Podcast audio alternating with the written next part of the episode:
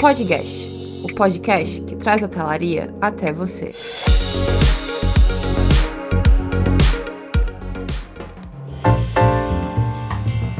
Olá, sejam bem-vindos a mais um episódio do podcast.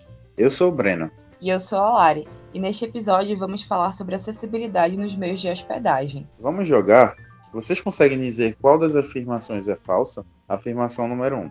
Uma das bases fundadoras da acessibilidade veio da arquitetura e do design. Afirmação número 2. O questionamento sobre acessibilidade surgiu por conta da Revolução Industrial, quando começaram a pensar individualidade diante da generalização das pessoas na época. Afirmação número 3.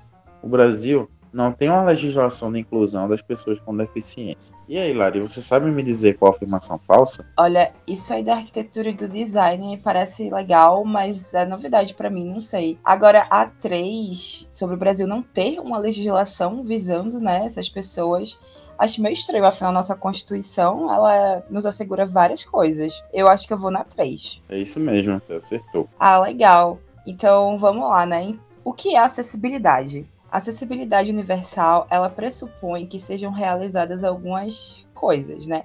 Uma delas são as adequações físicas, como a eliminação de barreiras arquitetônicas, é, por exemplo, a instalação de elementos físicos de mobiliário. Também envolve adequações de comunicação, o que envolve a eliminação de barreiras de acesso à informação e ao usufruto, e também a eliminação de barreiras atitudinais, através da sensibilização do convívio com as diferenças. Portanto, se um local consegue eliminar todas essas barreiras, possibilitando a participação de todas as pessoas, esse local ele pode ser considerado inclusivo. E você sabe qual seria uma das bases fundadoras da acessibilidade universal? O desenho universal. Esse é um conceito da arquitetura e do design baseada na diversidade humana. Essa ideia surgiu após a Revolução Industrial, questionando os processos de produção dentro das fábricas e indústrias e principalmente a padronização generalizada do trabalho operário, onde os empregados eram tratados apenas como uma grande massa e não eram relevantes às suas individualidades e particularidades. O desafio proposto era a criação de ambientes que levassem em consideração as necessidades reais dos usuários, que antes eram pensadas apenas a partir das demandas do homem jovem, forte e alto. Daí, entre as décadas de 1980 e 1990, um arquiteto o Romais, que se utilizava de cadeira de rodas e um respirador artificial, junto com outros aliados da causa, criaram os sete princípios do desenho universal. Isso, e esses princípios são: primeiro, igualitário, o que significa que espaços, objetos e produtos devem ser utilizados por pessoas com diferentes capacidades, tornando os ambientes iguais para todos. 2. Ele tem que ser adaptável. O design dos produtos ou espaços, eles precisam atender pessoas com diferentes habilidades e diversas preferências, sendo adaptáveis para qualquer uso.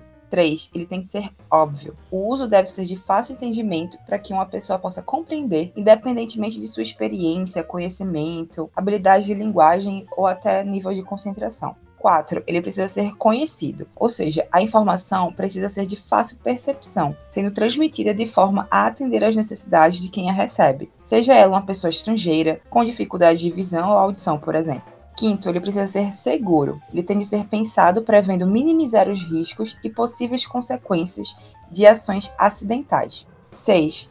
Ele tem de ser sem esforço, ou seja, deve ser usado eficientemente, com conforto e com o mínimo de fadiga. E o sétimo é que ele tem de ser abrangente, ou seja, estabelecendo dimensões e espaços apropriados para o acesso, o alcance, a manipulação e o uso, independente do tamanho do corpo, da postura ou mobilidade do usuário. Pois é, e dentro dos meios de hospedagem, todos os hotéis, pousadas e similares deverão atender aos princípios do desenho universal.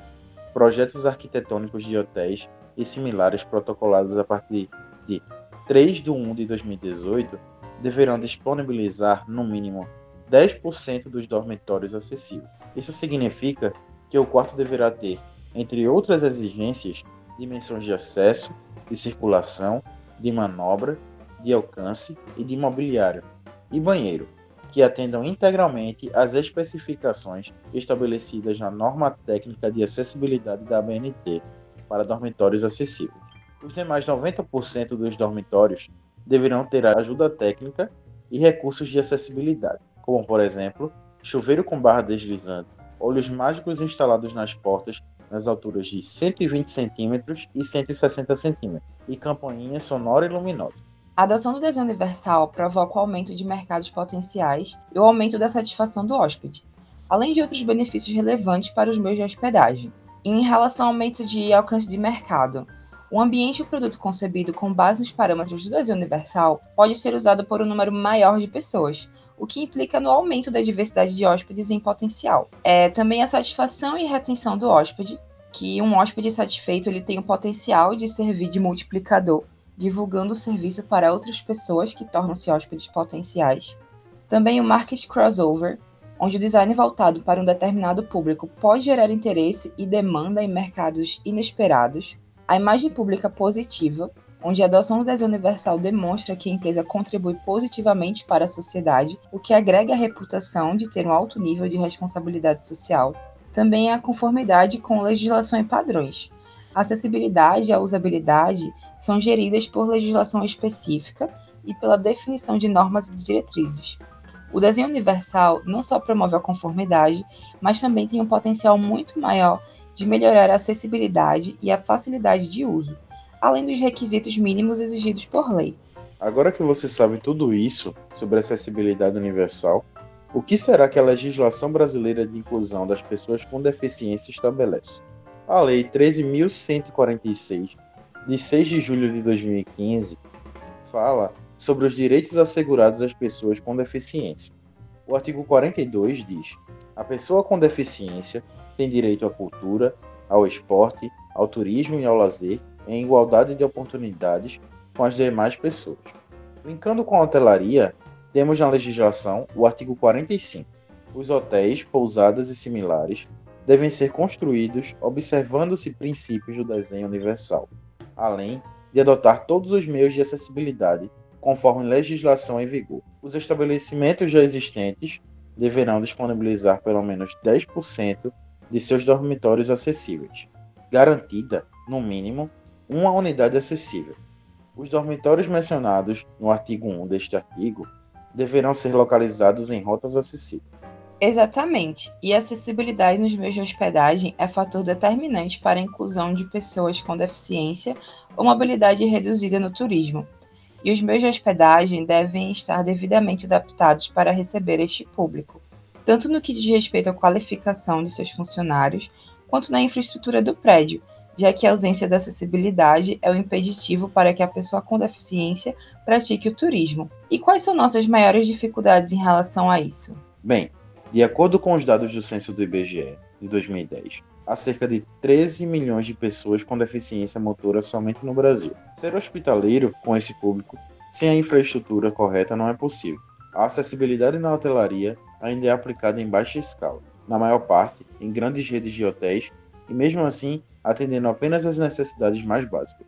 Isso é importante porque o Estatuto da Pessoa com Deficiência estipula que pelo menos 10% dos quartos devem ser acessíveis, como já mencionado, e localizado em rotas acessíveis. A legislação é ainda mais abrangente, dizendo que em hotéis, motéis, pousadas e similares, os auditórios, salas de convenções, salas de ginástica, piscinas e restaurantes, dentre outros, também devem ser acessíveis. Verdade. Em 2011, Federico Viebig, que era diretor da Arco Sinalização Ambiental, em uma entrevista para a revista Hotéis, disse que faltam diversas ações, mas principalmente atitudes. Não se fala aqui de ousadia ou coragem, fala-se de compromisso social. A grande maioria dos hotéis brasileiros se preocupa com ações de sustentabilidade, mas não investem na acessibilidade para receber hóspedes com deficiência. Exato.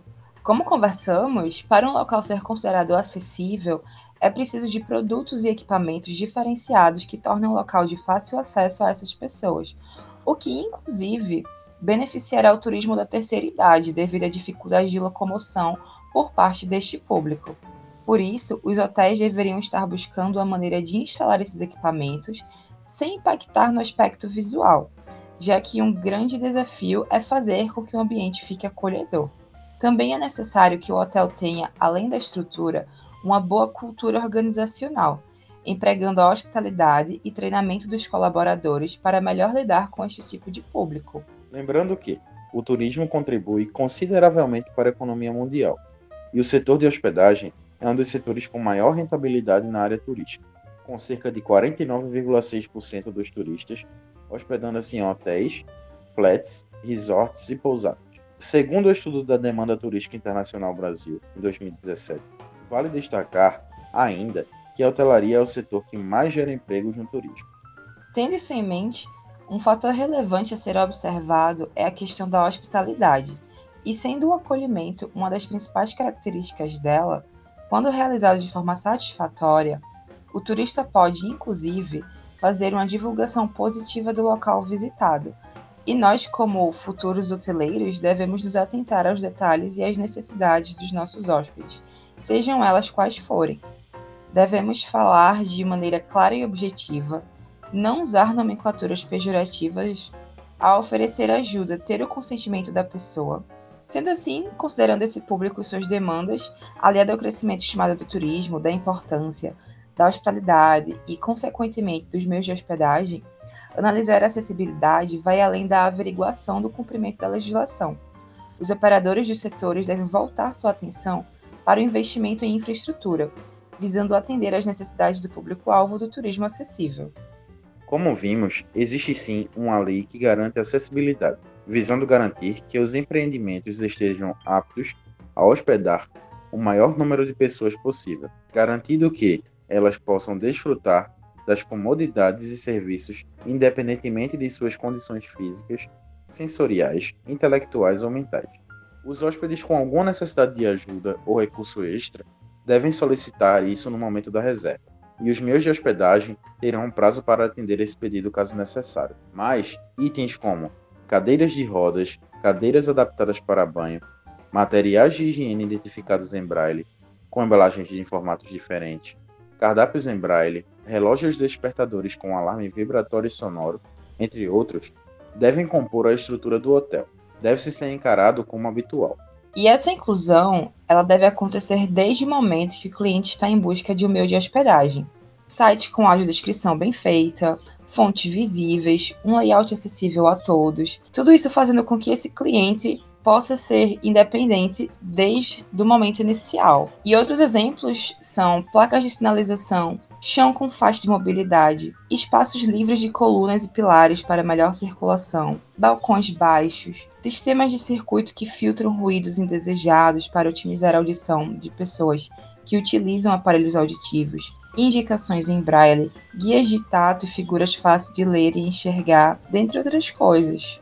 Um exemplo prático de meio de hospedagem que adotou e adaptou em seu hotel as normas de acessibilidade é o FIT Transamérica Recife. Ele possibilitou que as pessoas com mobilidade reduzida pudessem usufruir de todos os serviços com autonomia. O acesso à recepção e às áreas de lazer podem ser feitos por meio de rampas para cadeirantes e piso tátil para deficientes visuais. Já nos apartamentos, há estruturas diferenciadas para cada perfil. São 11 unidades adaptáveis para idosos e 11 para PCDs. Em todos os casos, os apartamentos são equipados com alarme antipânico, cama com estrutura reduzida, cabideiro articulado, portas largas e corrediças, banco para banho, barra de segurança e pia e sanitário na altura ideal adaptado, no caso das suítes PCDs. Os elevadores também possuem sinalização em braille, piso tátil na entrada e rampa de acesso. Além disso, os funcionários são treinados para agir com proatividade e cuidado nos detalhes, principalmente para quem tem qualquer restrição de mobilidade.